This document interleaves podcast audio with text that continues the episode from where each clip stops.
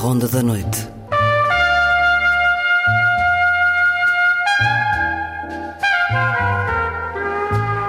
Com Luís Caetano.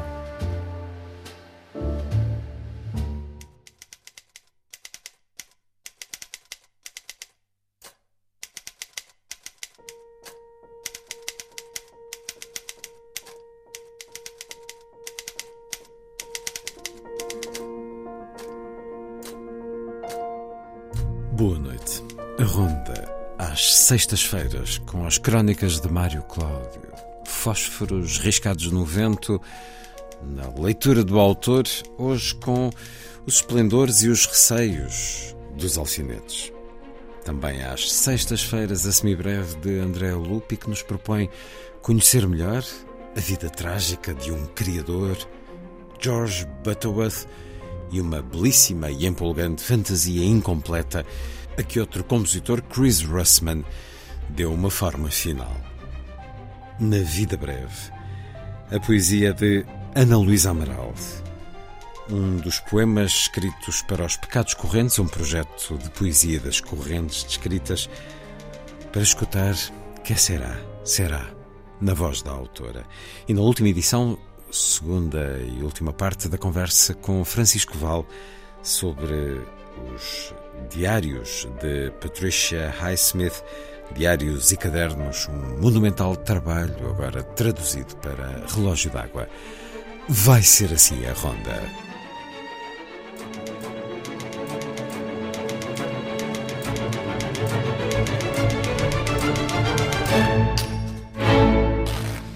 Música a começar.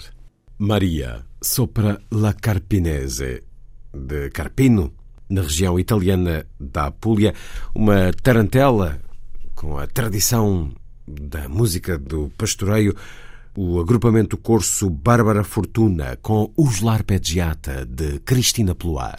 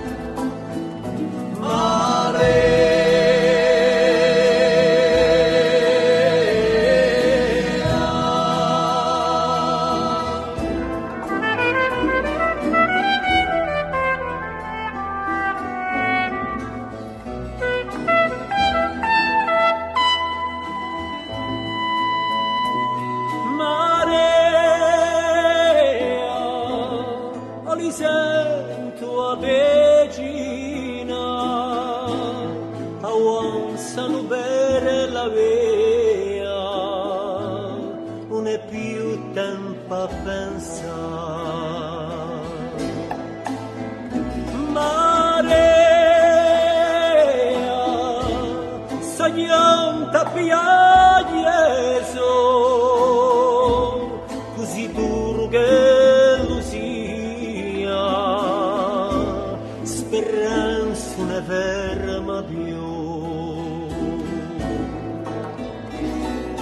Dali primi passi, soglia la prima parola, e ridu la mamma ad ogni stone ed ogni pianto, e più che la vita non si trova più nella scuola, Maria lo revenona.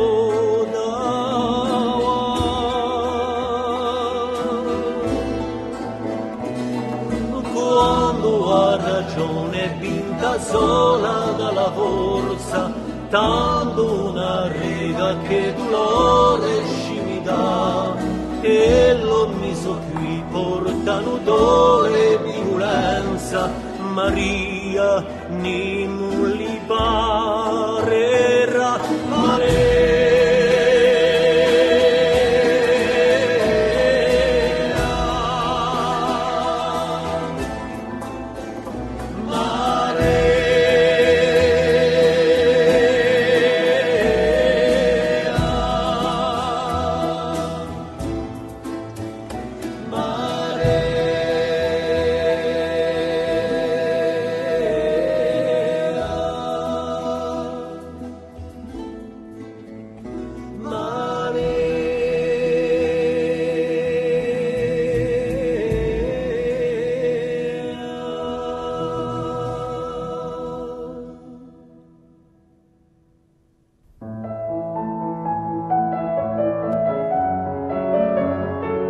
fósforos riscados no vento.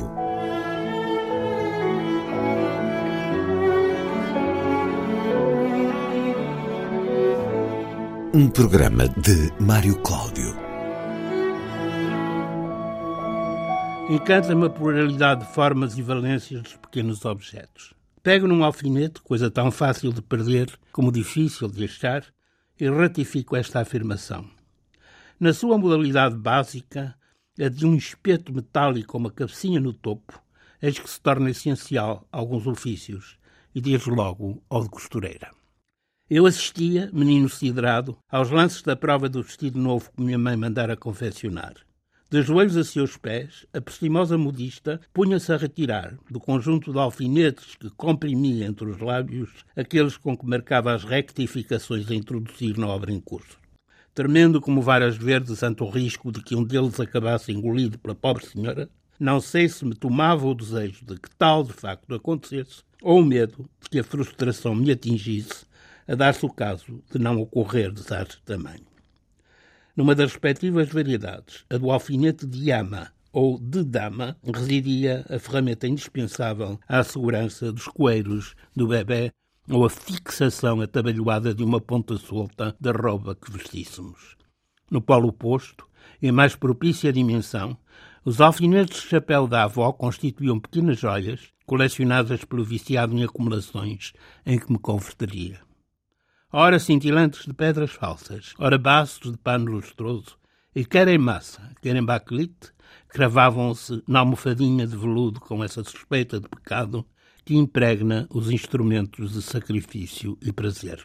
Quantas e quantas vezes, inserido no gineceu doméstico, não escutaria eu a expressão os meus alfinetes, já não como específica referência aos mesmos, mas tão só como alusão ao pé de meia, com o qual as mulheres sem direito à gestão do património enfrentavam os miúdos gastos do orçamento tribal. Se não com ironia, ao menos em tom de queixume, era assim que a condição feminina se retratava, adquiridos, entretanto, o direito de voto e o acesso ao divórcio, mas não a liberdade de viajar sem o aval do legítimo esposo.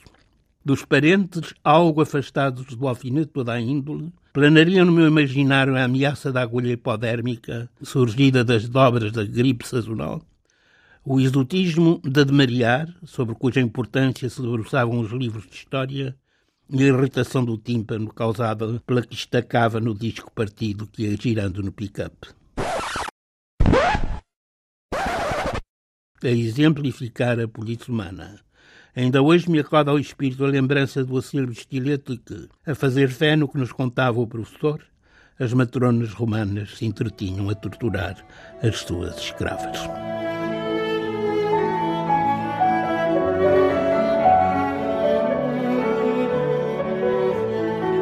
Fósforos riscados no vento. Um programa de Mário Cláudio.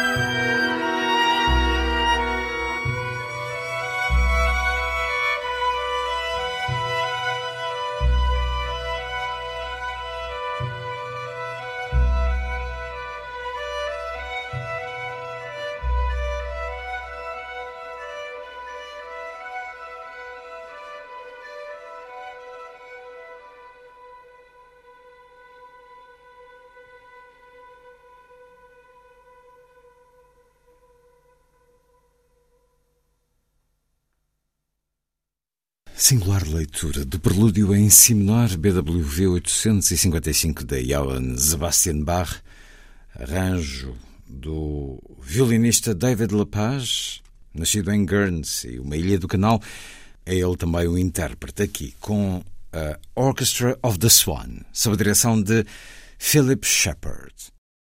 A seguir, a poesia na noite da rádio.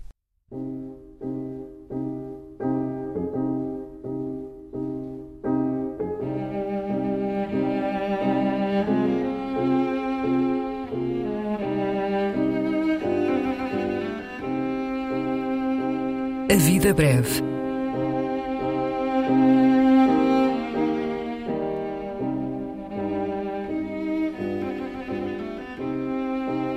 Poesia por quem a escreve.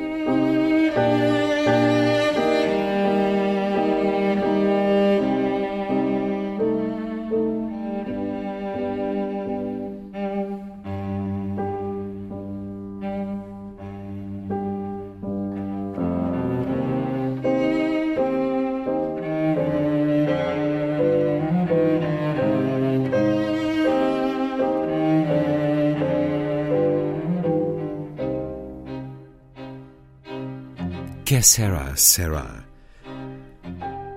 Um poema de Ana Luísa Amaral. O projeto Pecados Correntes, das correntes descritas. Preguiça.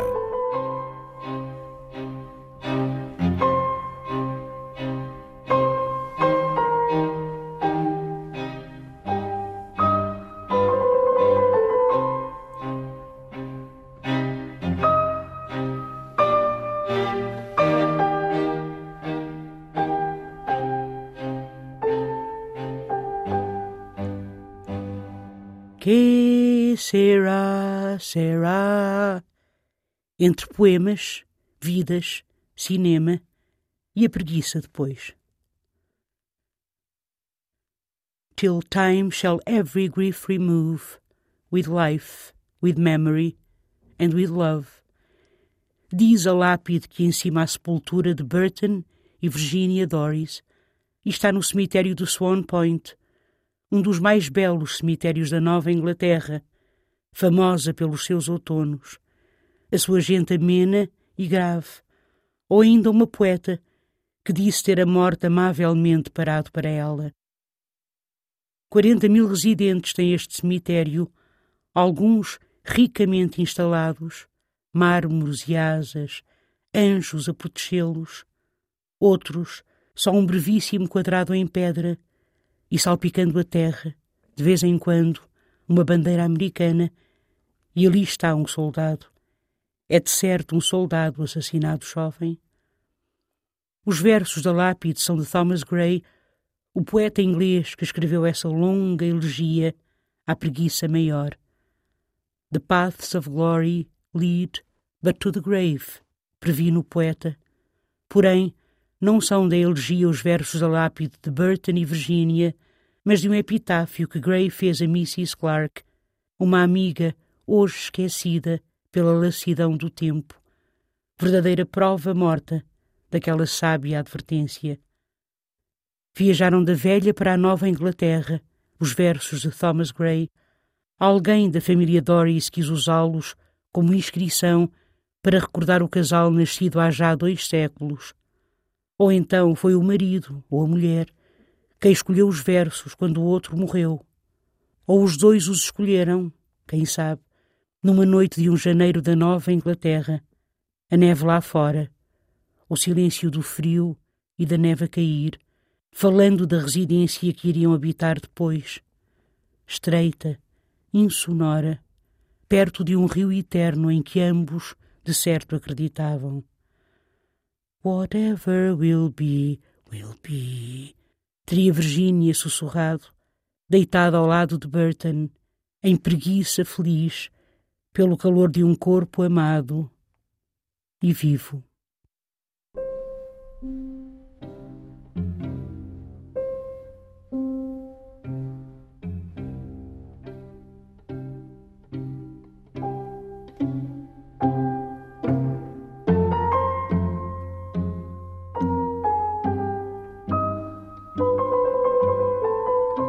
A Vida Breve, um programa de Luís Caetano.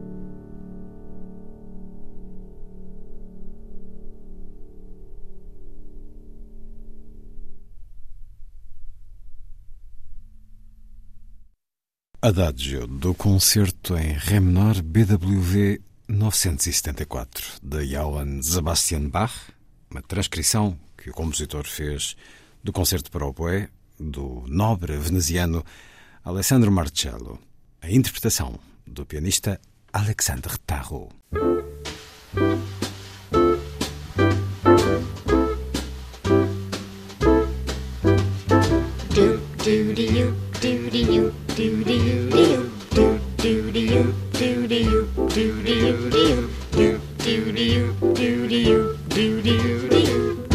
Semibreve, uma rubrica de Andreia Lupi.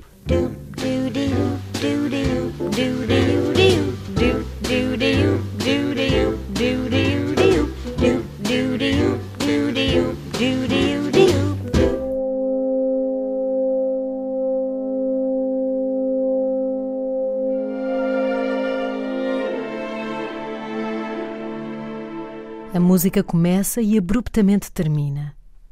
E depois retoma noutro ponto, semelhante mas diferente. Assim é no início desta fantasia, assim será mais à frente.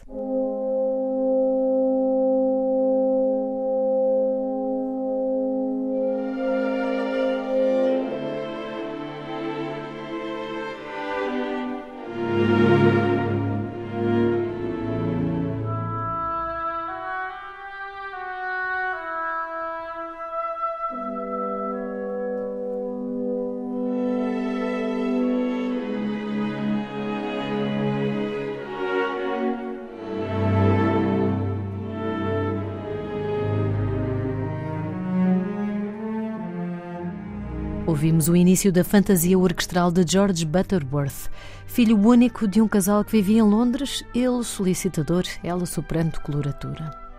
Mudaram-se para York, onde George fez o seu percurso académico. Foi depois para o Trinity College em Oxford, onde se preocupava mais com a música do que com os estudos e passou, entretanto, pelo Royal College of Music.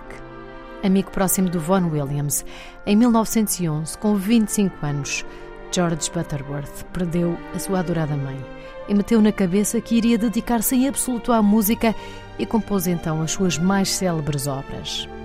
Mas a guerra estalou três anos depois e Butterworth decidiu alistar-se.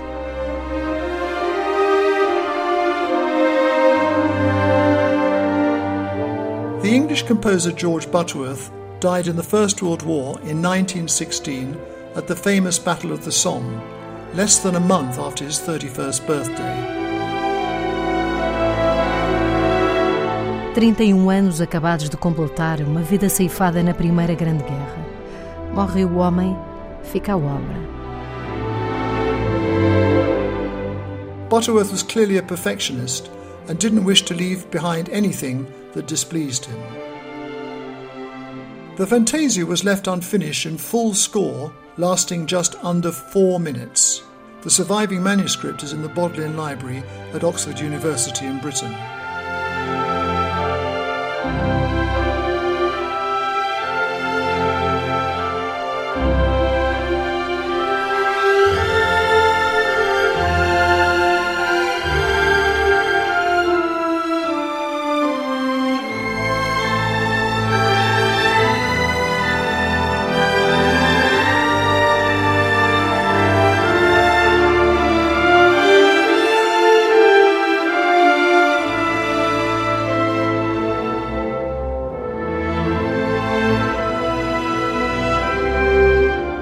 Ou seja, Butterworth foi para a guerra e, perfeccionista como era, destruiu todos os esboços da fantasia que ouvimos, restando apenas uma parte plenamente orquestrada com a duração de cerca de quatro minutos. A voz que ouvimos em inglês é de Chris Russman, que abraçou o projeto de a completar e gravar. I'm a composer and conductor and filmmaker, and I could see that this work, just like Butterworth's other music, had tremendous appeal and quality. At first I thought of recording the fragment with all of Butterworth's music for orchestra on a single disc to commemorate the centenary of the composer's death in two thousand sixteen. But a friend and record producer, Martin Anderson, who had heard some of my own compositions, suggested I try and complete the piece myself. Maestro, compositor e realizador de filmes, Chris Russman apercebeu-se do extraordinário potencial da música, mas o desafio era complexo e intimidante.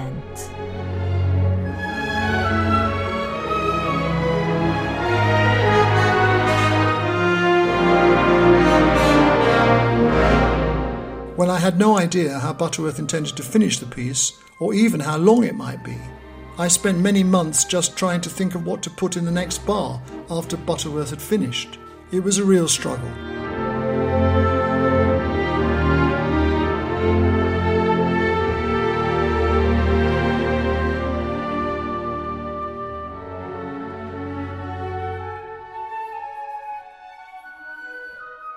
What makes Butterworth's music unique is his use and treatment of folk song material. This came from either direct quotes from music he recorded or annotated from singers he interviewed himself in the English countryside before the First World War. A música de George Butterworth vai beber as canções tradicionais inglesas que o compositor recolheu antes de ir para a guerra. Chris Russman, igualmente britânico, teve de mergulhar a fundo na linguagem musical de Butterworth para poder completar a partitura, que não pretendia que fosse um exercício académico, mas uma obra que deixasse uma forte impressão no público.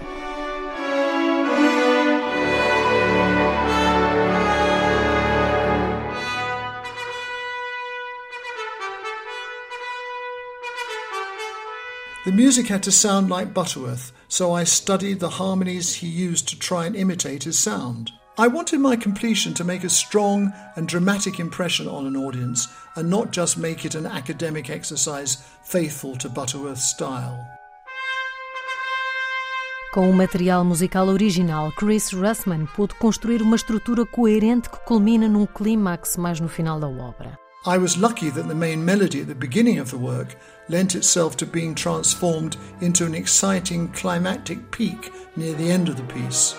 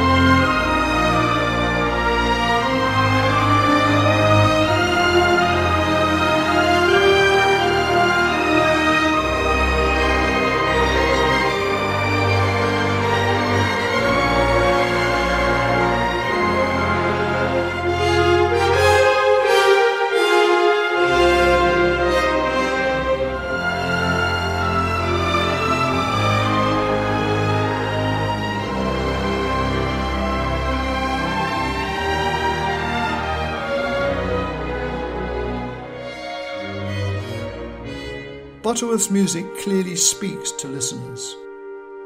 It is special and distinctive and very different in many ways to other music.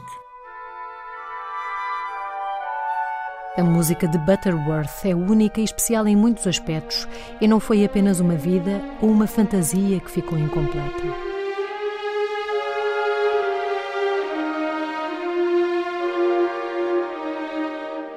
It was not only his life that was unfinished.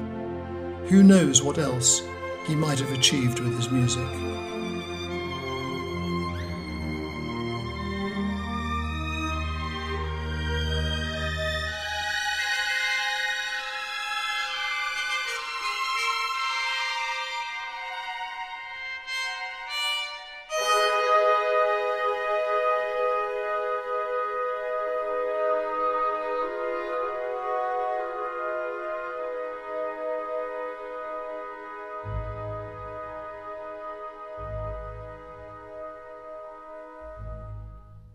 O dedicado, minucioso e apaixonado trabalho de Chris Russman, compositor que completou a partitura da fantasia para a orquestra de George Butterworth e que a dirigiu a esta e às outras obras num álbum monográfico dedicado ao compositor por ocasião do centenário da sua morte.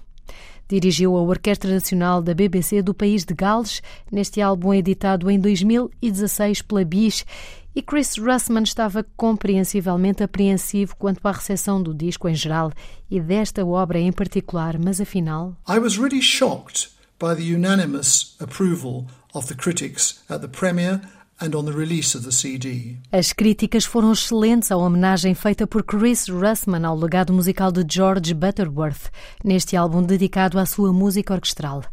E Chris Russman acrescenta: But I hope the Fantasia and other recordings on the disc brings his work to a wider audience and continues to be loved. Like it so much, I'll doodle some more. Do do you, do do you, do do you, do do do do you, do do you, do do you, do do do do you, do do you, do do you, do do. All through. Thank you. A semibreve, uma proposta musical de Andrea Lupi. Já a seguir, a segunda e última parte da conversa com o editor Francisco Val sobre os cadernos e diários de Patricia Highsmith. Uma conversa iniciada no programa de quarta-feira.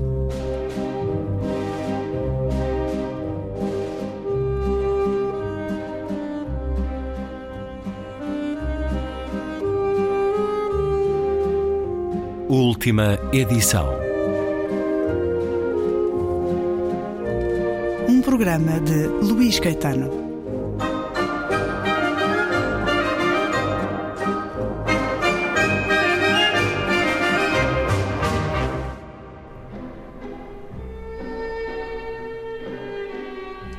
Regresso à conversa com Francisco Val a propósito da monumental edição dos Diários e Cadernos de Patricia Highsmith na Relógio d'Água. São cinco blocos principais de andanças pelo mundo também, uma vida que termina na Suíça, uma vida abundantemente anotada num livro tão cheio de obsessões. Também nós ficamos obcecados por ela, em particular aqueles que são leitores de Patricia Highsmith, e ela já atravessa gerações. Há muitos anos que está publicada no nosso país e, sim, sim. e nos anos sim, teve, mais recentes recebeu sim, teve, a, a teve vossa vagas, edição. Ela teve, teve, teve vagas, nos anos sessenta foi publicada, depois nos anos setenta... Depois nos anos oitenta foi muito lida muito, e depois surgiu sim, mais ela, cinema, é, a seguir a Hitchcock é, vieram é, outros é, filmes. Sim, mas ela sobretudo é, como dizia o Gore Vidal, era uma, uma grande escritora modernista, uma grande escritora, isso é que permite subsistir. Ela não era apenas uma escritora de policiais, como é um pouco, talvez tenha sim, dado a entender. Ela era rótulo. Uma grande escritora. Não é? O problema dos rótulos. Um livro que tem esta história tão romanesca também. Eu fico fascinado com o pormenor da roupa branca, os diários estarem escondidos num armário de roupa branca. A roupa branca sempre podia estar no armário. Pronto, é verdade toda, que podemos toda, arrumar roupa, as roupas as cores, assim. É? Sim, mas ela sentia essa necessidade. Ela diz que nunca sentiu, teve sentimentos de culpa, não é? Mas a verdade é que provavelmente teria alguns e se calhar inconscientemente procurou a roupa branca para, para, para arrumar os seus cadernos e os seus diários. Não é? Uma saga que a Anna von Planta nos conta também num prefácio. Conheci Pat em mil novecentos e oitenta e quatro, quando Daniel Kill deixou o manuscrito de Found in the Street na minha secretária e me informou de que tinha combinado um encontro com a autora num hotel ali perto, para daí uns dias. Foi assim que passei a coordenar a edição dos livros de Highsmith. Pat cumprimentou-me com frieza, ignorando a mão que lhe estendia. A seguir mandou ouvir uma cerveja e ficou em silêncio. Só meia hora depois consegui manter uma conversa fluida sobre o manuscrito que, apesar de se situar na Nova Iorque contemporânea, me tinha parecido mais relacionado com a Nova Iorque da década de mil novecentos e cinquenta. Lá para o fim da conversa, ela até se riu. Quando regressei aos escritórios, descrevi ao meu chefe o desconforto inicial do encontro. Para meu grande espanto, Kill deu-me efusivamente os parabéns pelo sucesso alcançado, explicando que só anos depois de conhecer Pat, ele próprio tinha conseguido que ela lhe respondesse com mais do que um sim ou um não. É esta a personagem com que os editores também tiveram de lidar, com que tantos foram lidando. Tantos amores, tantas amantes, aqui as vamos acompanhando em verdadeiros uh, road movies, uh, viagens que ela gostava de fazer com elas, mas onde discutiam, onde ela discutia de, do início ao fim, e muitas vezes as viagens terminavam com separações ou terminavam abruptamente. Aqui conhecemos muitas vezes com o cuidado de esconder ainda a identidade de pessoas ou que pudessem estar vivas a quando a publicação destes diários ou que não obtiveram de alguma maneira autorização. Houve essa sensibilidade no tratamento, mas há a clara noção de que foram uh, diários destinados à edição perguntar-nos-emos se terá sido assim desde o início, porque é toda uma vida que aqui está, diários que vão de mil novecentos e quarenta e um a mil novecentos e noventa e cinco. Eu acho que foram, mesmo as primeiras páginas dos diários são, do ponto de vista literário, muito conseguidos, quer dizer, em que ela fala das suas experiências amorosas, frustrações, tentativas de escrita, não é?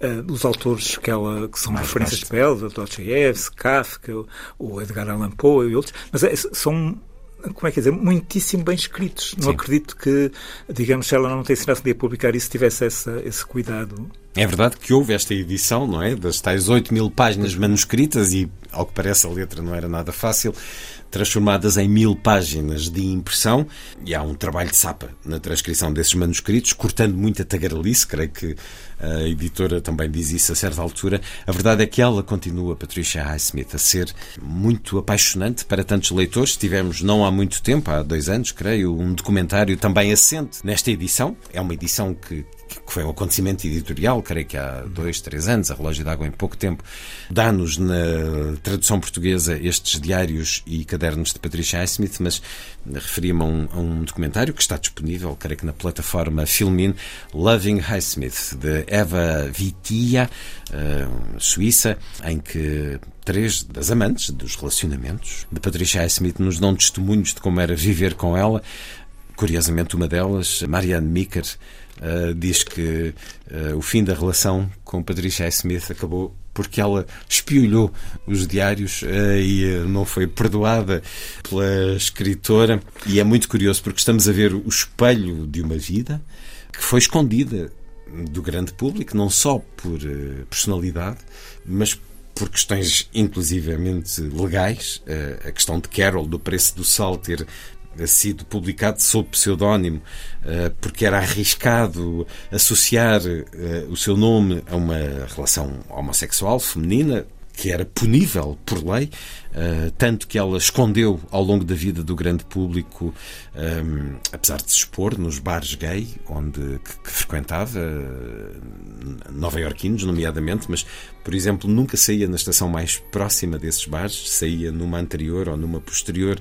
É uma vida como um grande jogo de culpas, de frustrações, de paixões, de desvarios e de muita solidão. É como Sim, muitas vezes se diz, Francisco Val, são diários que se leem como um romance. Sim, é preciso dizer que ela teve uma grande autodisciplina desde muito nova para conseguir escrever como escreveu e, e que acabou como seria de, de esperar. Ela que não era uma mulher de, de medo, mas quanto muito de receios, não é? E tinha de, de os ter, é claro, com a vida que levou, não é? Mas que acabou sem os amantes, sem a maior parte dos amigos e, e rodeada de gatos e de, e de caracóis, não é? Hum, e por causa disso, cada vez mais amarga. Não é só a questão sombria, não é só aquela sim, canção sim. que ela passa de uma letra perfeitamente banal para um filme de terror uh, distópico. Ela tornou-se muito amarga mesmo, e nestes tempos em que de vez em quando surgem assim uns focos de tentar cancelar a cultura daqui e da lá, continuo a achar que são apenas uns focos epifenómenos, ela dá-nos aqui algumas opiniões, mais no final da vida, sim, bastante, bastante, bastante radicais. Drásticas em, e discutíveis. Nomeadamente é, é em termos de, dos laicos, sim, da sua sim, opinião. Sim, sim, sobre... algo antissemitas e um tanto racistas às vezes, mas que deve ser isso interpretado à luz do conjunto claro. obra dela, digamos, e do fim, no fim de vida relativamente duro e amargurado que se refletiu no rosto dela. Quer dizer, aquele, o rosto, o rosto dela dos é últimos anos dela, ela morreu com setenta e quatro, salvo erro, era impossível imaginar um sorriso naquele rosto.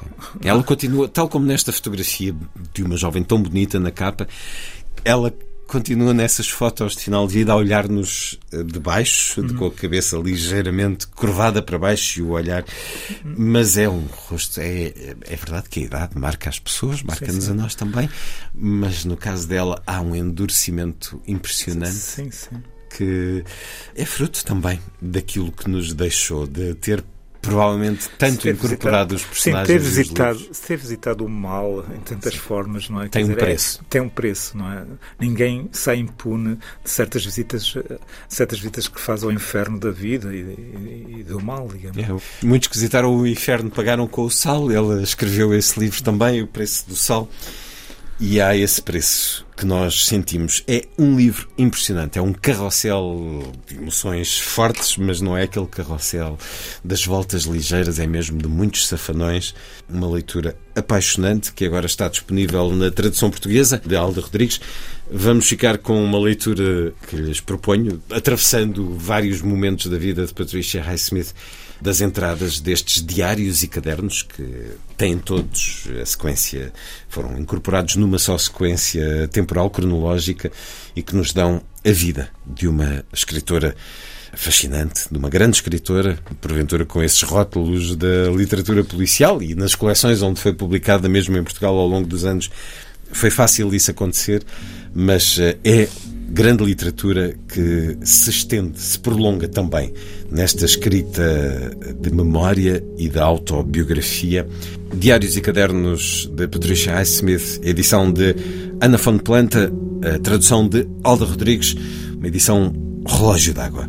Fiquemos com mais alguns certos desta monumental edição. catorze de março de mil novecentos e quarenta e dois. O Berger comentou que não há muitas histórias de amor no que escreve. vinte e três de março de quarenta e dois. Percebi agora mesmo por que razão ter este diário é necessário para mim. Foi a única altura, durante uns poucos minutos, em que estive presente no dia de hoje. Acalma-me durante uns momentos, além de me ajudar a clarificar questões que, de outro modo, ficariam a pairar na minha cabeça. cinco de março de quarenta e três. Na sua maioria, as pessoas não são aquilo que se pode descrever como apaixonadas. A paixão exige um de dois fatores: completa tranquilidade, como a dos gregos ociosos no passado, ou verdadeiro sofrimento e infortúnio, suportados ou recordados nitidamente com compaixão e horror. vinte de março de quarenta e três. Há uma qualidade, detetável através de todas as eras da literatura, que só se manifesta quando o escritor está apaixonado. É a indizível doçura de que Shakespeare imbuiu as cenas de Romeu e Julieta, a inspiração do jovem poeta judeu do nosso tempo, que escreveu de forma simples e literal sobre os amplexos da sua amada. É uma qualidade masculina, porque surge do desejo masculino no amor, um desejo físico, mas mentalmente sublimado numa fonte de discurso desinibido. Quando lemos esses versos sem sentirmos amor, parecem disparatados e sentimentais. Achamos que se trata de um escritor fraco. Convém relê-los quando nós mesmos estivermos apaixonados e cada palavra tiver sentidos e efeitos próprios e subjetivos. vinte e seis de junho de quarenta e oito. Ponto de viragem. Fui com o Mark até ao lago e falámos durante bastante tempo sobre a homossexualidade. Ele é espantosamente tolerante. E convenceu-me de que tenho de deixar de me sentir culpada por estes impulsos e sentimentos. Terei esquecido o Gide? Terei sempre de tentar aperfeiçoar-me. Regressei com uma atitude bastante diferente. Sinto maior consideração por mim mesma. Abri-me um pouco ao mundo. trinta de junho de quarenta e oito. Para vivermos, é essencial uma certa calma, uma pausa na ansiedade. Eu própria nunca sinto isto sem acreditar na força de Deus, maior do que o homem e do que toda a força do universo. dois de julho de quarenta e oito. A atração dos bares. Podemos fazer deles o que quisermos, tal como podemos fazer de uma mulher o que quisermos. O espaço de um bar é um laboratório para o artista, um antro de ópio para o escapista, humanidade para o homem sozinho. E quem não se sente sozinho? dezanove de abril de quarenta e nove. Não acalmará alguma vez este anseio? Este desejo do inalcançável nunca enfraquecerá? Já rezei e lutei pela exaustão, pela purificação através da dor, pela extinção, por falta de combustível. Mas cada vez me parece mais que o combustível é a própria vida. cinco de novembro de mil novecentos e cinquenta e um. Cansada. Hitchcock está interessado em material novo. Pagar-me-ia a viagem para Londres, se eu tivesse boas ideias engenhosas para ele. quinze de novembro de cinquenta e um. Viver sozinha. Absolutamente sozinha. Sem aborrecimento, nem solidão, no sentido mais comum. Só que a tensão, o andamento e o ritmo se perdem. Isso basta. A vida torna-se uma vela frouxa. Pessoalmente não devo estar entre os mais bem preparados para enganarem a loucura na solidão. Se temos de ser acometidos pela loucura na solidão. Pensava que estaria. Talvez dê demasiada atenção aos pormenores.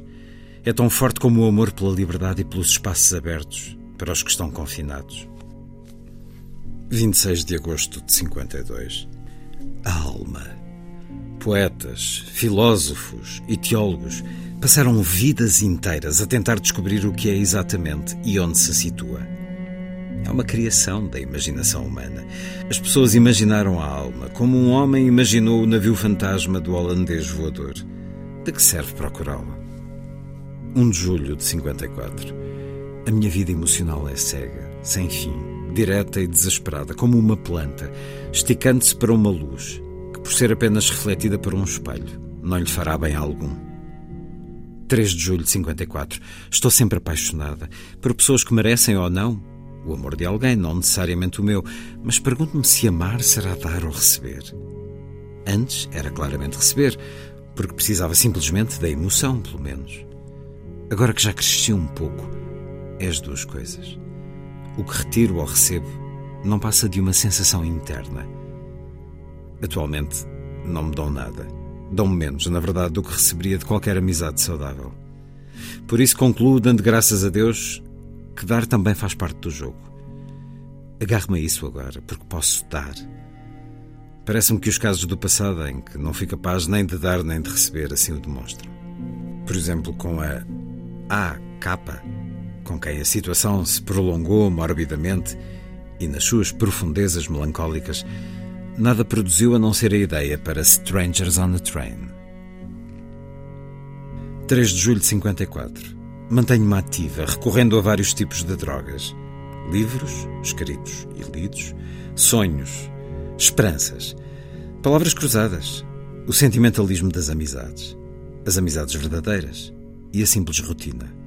Se descontraísse e me tornasse humana, não suportaria a minha vida. Ainda assim, podia ter feito muitas coisas com esta vida. Mas preferi isto.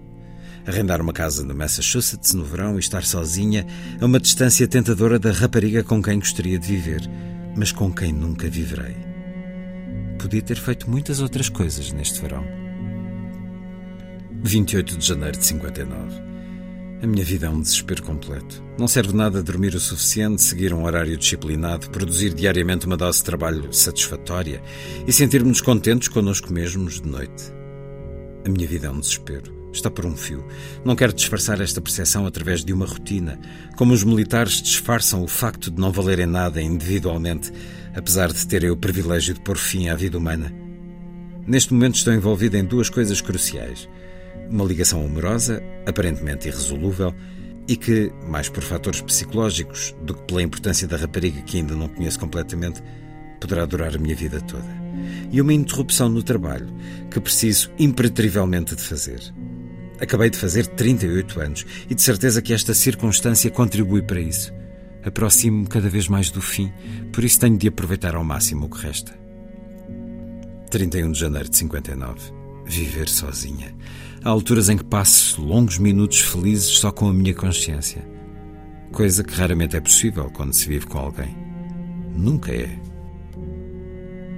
vinte e sete de abril de cinquenta e nove.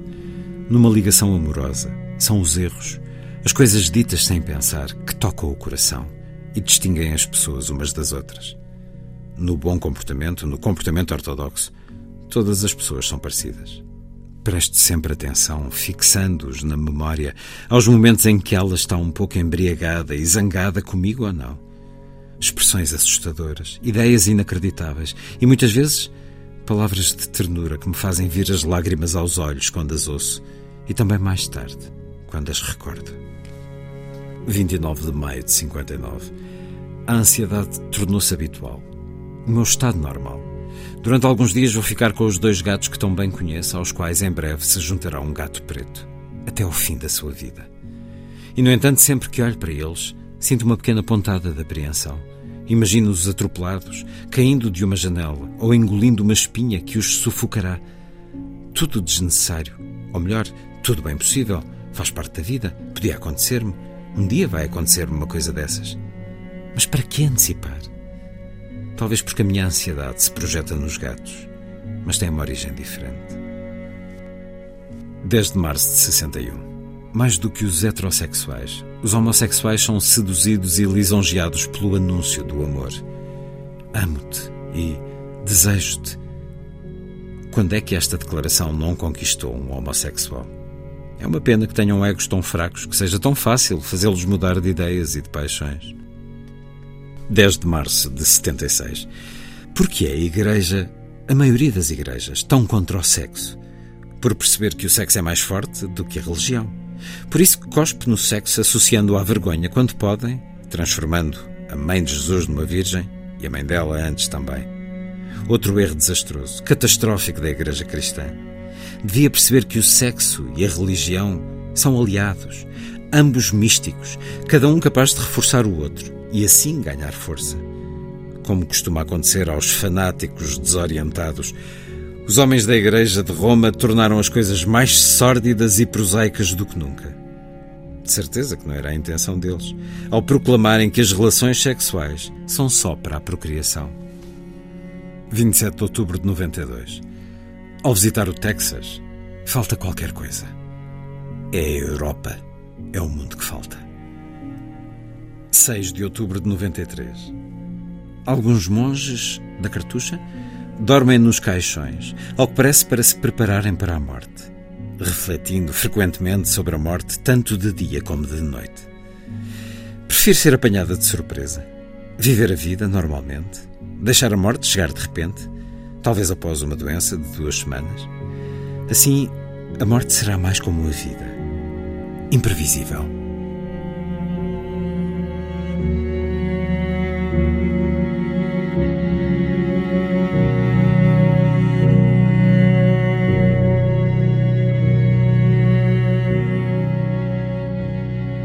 Entradas do monumental Diários e Cadernos, de Patricia Highsmith, edição de Anna von Planta, tradução de Alda Rodrigues, uma edição Relógio d'Água.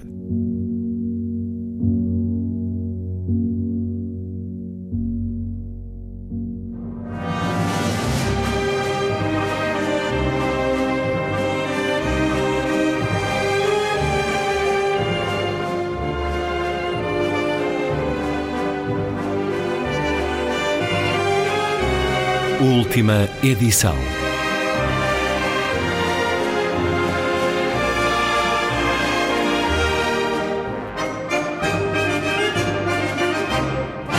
Está feita a ronda. Assim, obrigado por estar com a rádio. Boa noite.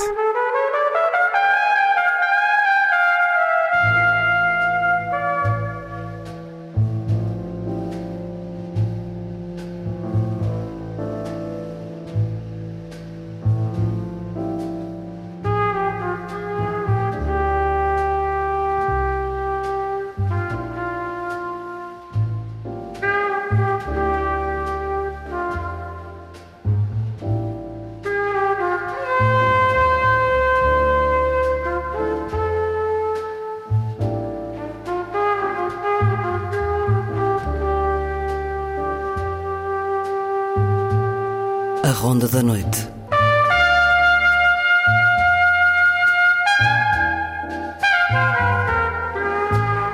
Com Luís Caetano.